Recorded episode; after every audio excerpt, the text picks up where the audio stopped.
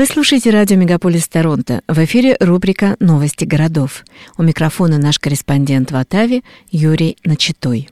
Здравствуйте, с вами корреспондент радио «Мегаполис» из Оттавы Юрий Начитой. Лидер конвоя свободы Тамара Лич освобождена из-под стражи. Тамара Лич, организатор протеста «Конвой свободы», была освобождена из-под стражи после пересмотра дела об освобождении под залог. В понедельник судья Онтарио постановил, что предыдущий судья, отказавший Тамаре Лич в освобождении под залог, допустил юридические ошибки. Она была освобождена под залог сумму 25 тысяч долларов и должна покинуть Оттаву в течение 24 часов и Онтарио в течение 72 часов. Тамара Лич была арестована 17 февраля и оставалась под стражей после того, как первоначально ей была отказана в освобождении под залог. Лич начала кампанию GoFundMe по сбору денег для конвоя, которая была закрыта после того, как было собрано более 10 миллионов долларов.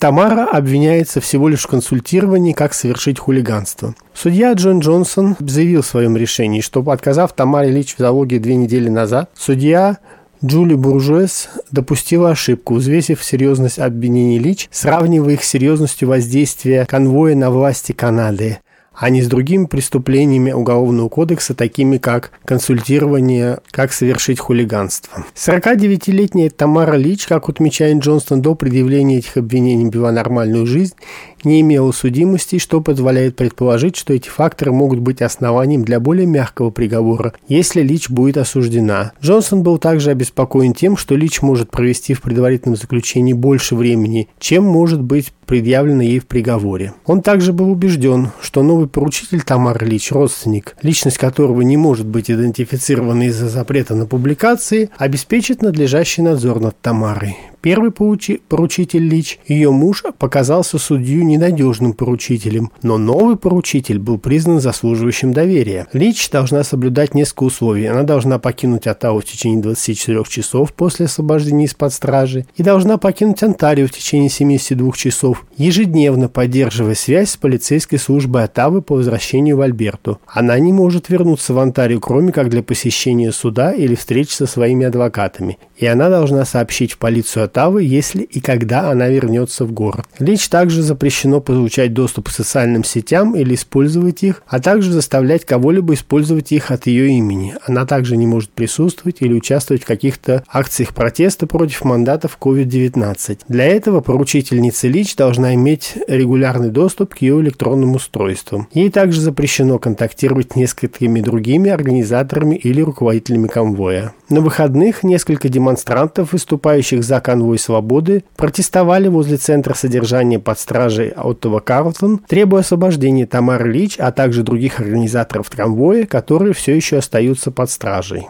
Онтарио заменяет трех членов наблюдательного совета полиции Оттавы после того, как один из них принял участие в акции протеста «Конвой свободы». Трое членов наблюдательного совета полиции подали в отставку и будут заменены после того, как один из них посетил демонстрацию «Конвоя свободы». Правительство Онтарио сообщает, что трое новых членов совета будут объявлены в ближайшие дни, а это обозначает, что все семь членов совета, контролирующего полицию Оттавы, будут заменены с начала демонстрации в центре Оттавы. Источники подтвердили, что Роберт Суэйта, один из трех назначенных правительством провинции в Совет по надзору над полицией, присутствовал на акции протеста против мер Министерства здравоохранения в связи с COVID-19. Правительство сообщило, что Суэйта посетил митинг через несколько дней после того, как он прибыл в Оттаву в выходные 28 января. Когда в среду днем CTV News Оттава связался с Робертом, он отказался комментировать, присутствовал ли он на, на протестах конвоя свободы и представлял ли его ресторан KS on the Case еду дальнобойщикам. Суэйта Уэйта также не стал комментировать, считает ли он, что ему следует уйти в отставку со своей должности в Совете полицейских служб Оттавы. Суэйта не отрицает обвинений против него. Двумя другими людьми, назначенными от провинции, были Далджет Нирман и Бен Джонсон. Члены оппозиции Онтарио, бывший председатель Совета полицейских служб Оттавы, призвали Суэйту уйти в отставку. Мы работали с городскими властями Оттавы, чтобы поддержать передачу управления в Совете полицейских служб Оттавы. Важно, чтобы жители Оттавы были уверены в правильном управлении управлении своей полиции, и это откроет новые перспективы, когда Совет даст оценку недавним событиям,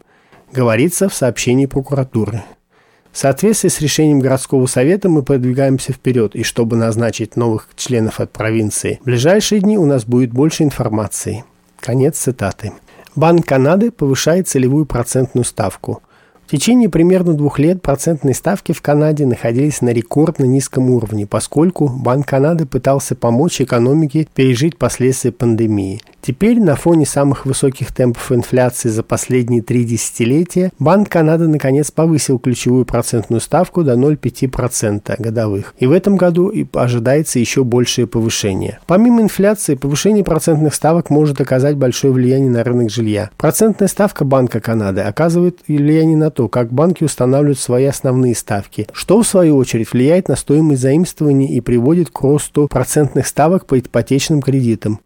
Многие уже решили зафиксировать свои ипотечные кредиты с переменной процентной ставкой в надежде избежать роста платежей по мере повышения ставок. Есть также надежда на то, что повышение процентных ставок может помочь охладить невероятно горячие рынки недвижимости, наблюдаемые по всей стране. При таких низких ставках многие могли позволить себе занимать гораздо больше, что оказывало некоторое влияние на рост цен. С повышением процентных ставок люди смогут занимать меньше ипотеки, а некоторые вообще не смогут позволить себе ипотеку. Совокупный эффект заключается в меньшем количестве покупателей на рынке и в меньшем количестве денег, которые можно потратить на ипотеку.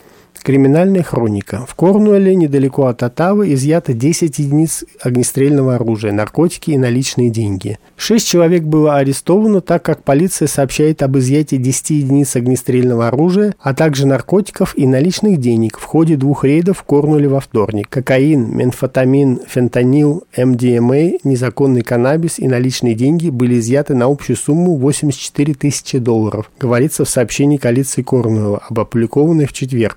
Также были изъяты арбалеты и боеприпасы к оружию. Офицеры полиции Корнуэлла провинции Онтарио выполнили обыск домов в районе улицы Лефевр и Истон-Авеню в помощью агентства пограничной службы Канады. Полиция Корнуэлла заявила, что в начале этого года она работала в бюро по организованной преступностью Восточного региона ОПП, чтобы сформировать совместную уличную группу для, для борьбы с незаконным оборотом опиоидов и других наркотиков, а также с преступлениями с применением огнестрельного оружия в Корнуле и его окрестности. По сообщению полиции, шесть жителей Корнуэлла в возрасте от 20 до 45 лет были взяты под стражу и будут слушаться об их освобождении под залог.